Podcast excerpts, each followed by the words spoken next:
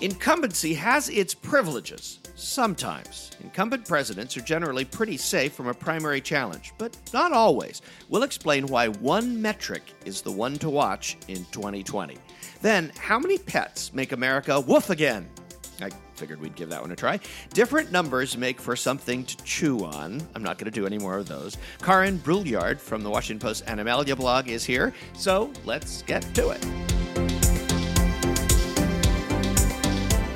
And hi, everybody. Welcome to Poll Hub. I'm Jay DeDapper, Director of Innovation here at the Marist Poll. And I'm Barbara Carvalho, Director of the Marist Poll. And I'm Lee Miringoff, Director of the Marist College Institute for Public Opinion. So there are presidents who have been challenged by people in their own party. Jimmy Carter was one that we think about, the Ted Kennedy Jimmy Carter thing, very mm-hmm. famous in 1980. 1980. Mm-hmm. But there have been others, uh, and there is talk now that Bill Weld, former governor of uh, neighboring Massachusetts, here we're in uh, the Mid Hudson Valley of New York State, is uh, joining the the uh, Republican fray to take on Donald Trump. There's talk that there might be more. Uh, how realistic is that, and is there a way to gauge uh, historically mm-hmm. whether this is something that could hurt Donald Trump or whether this is just a historical anomaly? Yeah, history's not on the side of those who want to, you know, take on the incumbent of their own party. Of course, in the old days of politics, with the party bosses and the conventions being fairly set in advance, um, you know, that that just never happened. You didn't yeah. do it. But 1968, we saw, of course, with the uh, Gene McCarthy and then the Robert Kennedy uh, challenges uh, to Lyndon Johnson, and then we've seen it periodically as as you as you identify. Um, and so we want to like, take a look at well, what does it make for success here? What do, what do you need to have? And one of the things you want to have is you want to take on the president who has a low approval rating with his own within his own party. So there becomes the opportunity. So not just a low opinion rating. You no. can't just have a president that's not popular. He's got to be popular with his own party because you can't win the primaries unless you're talking to your party's voters. Exactly. And if you have a president who's, you know, within his own party at 50, 60%, well then there's stuff on the table that you can gobble up if you're going to challenge. And we have seen interesting ones. So in you know the 70, 76 election, Reagan does really well against non-elected incumbent Gerald Ford, uh, and he takes it down to the convention and then becomes the nominee four years later. Ted Kennedy, not so much against Jimmy Carter, even though Carter's approval rating was 48. Um, the candidates in 68 didn't do well. Uh, Pat Buchanan ran against a fairly popular George Bush, but you know, did well in New Hampshire, but then fizzled after that. And that brings us up to the current stage now with, with Donald Trump and what's going to happen. And what I think is very interesting is his approval rating among Republicans is 89%. So if you're thinking of challenging this guy who spent all his capital politically on his base, that's the folks you're going to have to chip away at, and that's really a tall order. Well, I think also what uh, you know what these examples also point to is the fact that each of these challengers, although Reagan goes on, you know, to get the nomination four years later, um, each of these challengers don't do such a great job of getting the nomination uh, at the time no, either. None of them, and, none of them uh, did. and the and also the incumbents that they that they challenge end up losing uh, in the general election as well. So if you have fifty percent or thereabouts within your own party, it suggests weakness clearly, perhaps among independents, certainly with the opposing party, and you, and that's where you run into trouble. And this is something that, that uh, President Trump right now is certainly not dealing with. He is very popular among Republicans, as you mentioned, with his 89% approval rating among Republicans. And even when we took a look in our in uh, one of our polls recently. at uh, recently, we didn't we didn't measure uh, Weld because I don't think uh, he was on the radar at the time, but we did measure uh, Kasich and uh, Romney among Republicans, and they were not particularly popular, particularly up against Trump among Republicans. So, so, this approval rating within the party, though, that's the metric to watch because as we sit here right now, nothing's happened to uh, to move that number for Donald Trump. But we also haven't heard anything from the special counsel. Uh, and there is news every day about all kinds of things that could change the president's standing with his party. Nothing to date has, but that's the metric. I think what we're identifying here is the metric to watch to give you an idea of whether he would be challenged. Yeah, and if you want to follow our polls, just look at the Republican senators and where they start criticizing President Trump. Well, Because that's when they but that's already that's, that's- already happened on the national emergency, but we haven't seen much of a move away from him on on on, on the base yet. Yeah, no, so sure. we'll see, we'll see. But I think that's an interesting metric to watch. What what what is clear though is that this has nothing to do with the what the other party uh, will do. So yeah, Donald Trump has an incredibly high popularity rating within approval rating within his own party. He's got an incredibly low one with the other party, and that creates opportunity that it seems like a handful of people are willing to to try and take advantage of. handful handfuls very big handful. handfuls no we Gorilla have we have lots of lo- lots of uh, democrats and i think every democrat that probably has an interest in ever being president um, has uh, has either entered entered the fray covers the ages from 37 years old to I think 78 or 79. So we're we're covering all generations of, of eligible uh, Democrats right now. So um, I think that also if we take a look, I mean the the the leaders uh, in the Democratic primary are those with the biggest name recognition. Um, former Vice President uh, Joe Biden, Bernie Sanders, who ran last time, um, and then we look at also other popular Democrats: uh, Kamala Harris, uh, Elizabeth Warren, Cory Booker. They've all been uh, had a had a moment on the on the national stage, so it makes sense that um, so that they, they are also leading the pack. But if we look at some of the polling, there's also a very, very large undecided among Democratic voters. And I think there's certainly going to be a long, long road to the to the nomination uh, this time around. And, and as we've said, uh, you know, throughout the year, and we'll say it, it, as we get even closer to the primaries, the early uh, toss-up numbers for a Democratic field or any field at this point are very, very bad predictors of who's going to go in. But I think the question is, what happens if Joe Biden doesn't get in? What's going to happen to the Democrats on this? And I think that's something that I would say categorically, I just don't know. Switching gears here a little bit, uh, if you've ever, you know, frequented any large city or large suburb, in, you know, midday or early evening, you may be struck by the number of four-legged inhabitants that are out, kind of strutting their stuff. Uh, but you ha- have you ever wondered how many people own a pet? Well, we've got Karin Brulliard, reporter and editor for the Washington Post's Animalia blog, joining us today. Hi, Karin. Hi, how are you? Thanks so much. Um, you know, before we get into the numbers of pet owners and pets, I do want to know, as an animal lover, I really want to know how do you get a gig like this? The Animalia blog, that is just so awesome. Um, yeah, people ask me that question a lot, and I, I feel like I, sh- I need to be very quiet about it because, you know, or my bosses will take it away from me. Um, I, I proposed the idea. I, you know, it, it was a process, but I, I pitched it, said that we could write intelligently about something that people care a lot about, and shockingly, my editors went for it. So, why is it necessary or important for us to know how many pets there are? Well, uh, it's probably not important for me or for you. Um, well, it might be a little bit more for me because I write about animals, but for most people, it's not really important. Um, depending on who you ask, though, it's it's important in a lot of places. It's certainly important to the American the pet products industry, um, which is one that I think anyone can see or guess is expanding exponentially. I mean, it's just sort of booming in all sorts of pet services and pet products, from expensive pet foods to mobile grooming trucks, that kind of thing.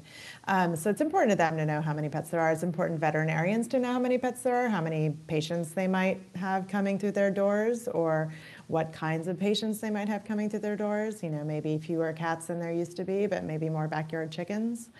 Um, and then, you know, there are some researchers who would say that it's important for to know for epidemiological studies, for example, um, if you want to know accurate things about rabies, the occurrence of rabies, or, or other uh, veterinary or uh, zoonotic, you know, diseases. It's important to know sort of your baseline.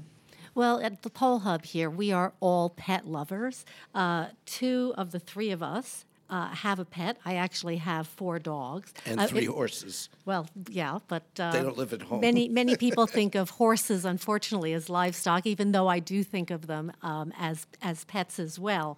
Um, but how, the the number of pets and the number of households who actually own a pet um, has been disputed. In other words, there are a lot of different measures uh, that are bandied about, and if you do, you know, go to Google or some search engine, you're likely to find different numbers of how many pets there are actually in the United States.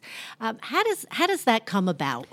Well, if you were to Google how many pets are there in the United States, you almost certainly the first hit you would get, or one of the first ones, would be from what's called the American Pet Products Association.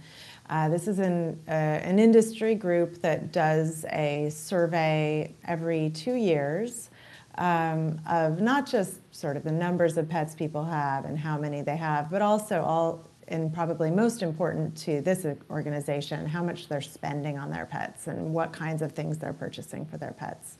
So that's the one you're going to see most often. And, and that source has sort of pretty consistently shown the numbers rising, um, rising quite quickly over recent years.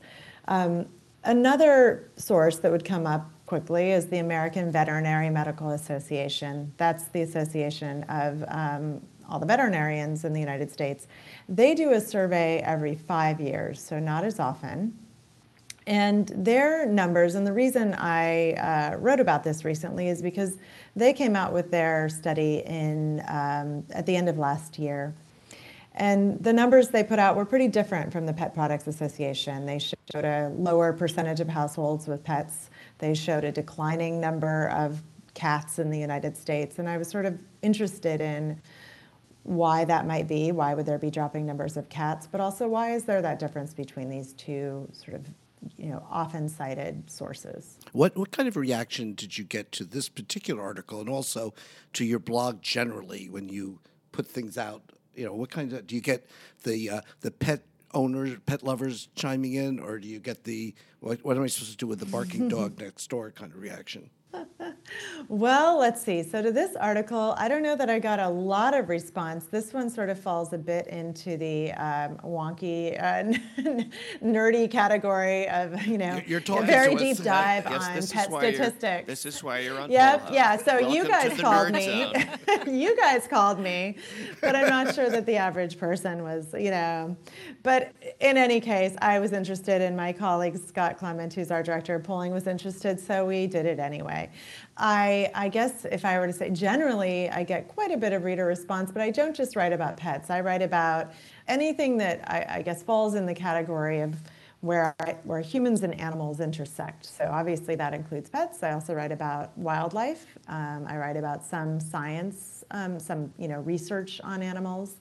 Um, and so I don't write so much about, you know, advice on pet, like the what do you do about a barking barking dog? I, I figured that as Um, much. But uh, yeah, people are interested in pets. People, you know, what's clear from this research is that we, no matter how you slice it, we've got a lot of animals. We like our animals. We spend a lot of money on them, and so people care about them. So when you did this, and and you mentioned that Scott Clement is, is also in the uh, the article, and uh, he's uh, works in the polling unit there at the Post. So a lot of the answers, I think, what uh, what we saw in the article was a lot of the answers that we get to questions about polls. He, he gets into your article there, which is why the different results, the different well, different methodologies, different ways the polls are done, these kinds of things. But in the numbers, what struck me was that there's a pretty high range from the census number, which is about 50% of American households, 49% have pets, to the top end, which is 68%. That's a, a big range. Is there anything that you were able to find out when you were, you know, researching this and talking to any of the, the people who are in the field on this to get a sense of whether it really is 50 or 70? Because is it one in two or is it one in is it is it three and four practically three and four it just seems like a really big difference Well, I mean, and that that is why we wrote about this. We we wanted to understand why are the where you know where these big differences are coming from and what might be the most accurate. So here I'm going to sort of channel Scott a bit as well as experts we talk to because I am not a polling expert.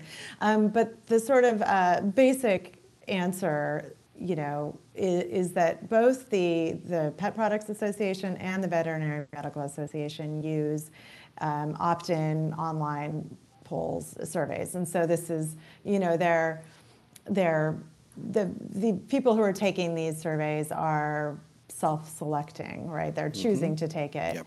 Um, it's not a random sample. So you're starting off with a group of people who are uh, probably more likely to be pet owners.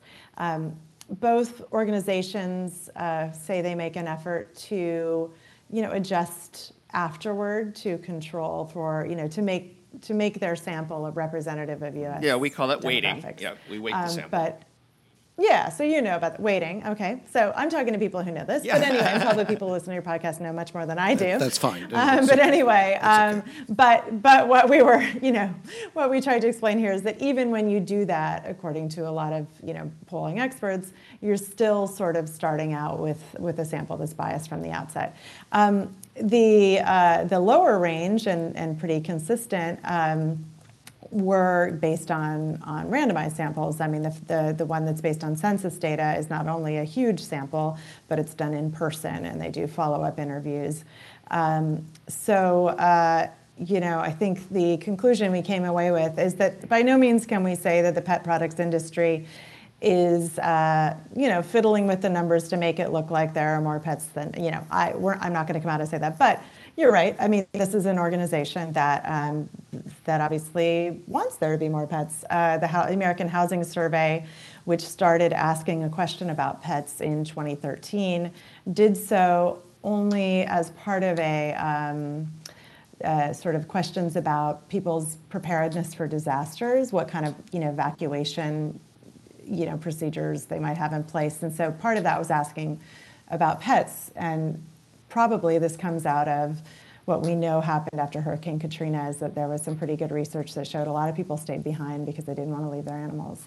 And also, um, Jay's dog, Orange, is a Katrina pup. Well, there you go. Having uh, moved up to New York State. So one of the, one of the, one quick other thing that I noticed. Well, we've gone we're full, full circle here. One, one other quick thing that I noticed is that the the three samples from the industry they asked about dogs and cats. The census very smartly they just asked about pets. They didn't get on that that that that divide there.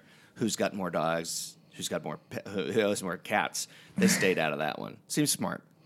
Right, right, right. Although the, the pet products industry and the veterinary one, if you look at their actual surveys, I mean, they're, they're the size of telephone books and they get they go way deep into what kind of pets people have, you know. Yeah, I'm, I'm going to go out on a limb here and, and say that um, that you're probably less likely to have more than seven animals under your roof. Uh, if I include your barn, Barb, you're going four oh. plus three. Uh, uh, is, is Barb the winner here in terms of pets? Certainly in terms of of uh, of weight. I have one cat, so I'm not going to win this one. But just to just also mention that um, when we're looking at the opt-in surveys, the purpose of the survey I think is different. And you made a really good point, Karin, in the sense that the goal of the U.S. Census survey is very different than the pet products and the veterinary survey. Um, in, in other words, if you have an opt-in online panel, you actually want to be talking to pet owners so that you can find out about you know their experiences their interests and their opinions it's when those surveys are then used to generalize to the to the larger population and try to quantify something like pet ownership that i think they probably get into a little bit of trouble Right, and that's what a few people we spoke to said. They said, look, for these organizations, the actual population figures probably aren't even that important. What they want to know mostly is about how much people are spending and what they're buying. Um, and, and they may get perfectly useful data out of this kind of survey, you know. Karin Brulliard reporter and editor at the, the, really the job. I should just say it. She's got the job at the Post that we all want. She is the author of the Animalia blog at the Post, and uh, she knows a lot about polls now. We turns out thanks to this article and bringing around a poll hub. Thank you so much for coming on, Karin. All right, thanks for having me. That will do it for this edition of Poll Hub. Poll Hub is a production of the Marist Poll at Marist College in Poughkeepsie, New York. Thank you, Mary Griffith, our executive producer, and thank you, Kenny Marples, for cleaning us up, our, our editor. Yes, it, he will be working overtime on this one. So we'd also like to thank, as we do each week, the Roper Center Archives at Cornell, who provide us with lots of data all the time about survey questions and results historically, so we can do trend when we need to. And uh, send your questions to us. The best way to do it is on social media um, at uh, MaristPoll on Facebook and on Twitter. Also, uh, we'll link in the show notes to uh, the the information for Karin if you want to start following the Animalia blog and uh, send her pet questions. Oh boy, she's going to regret we just told them to do that.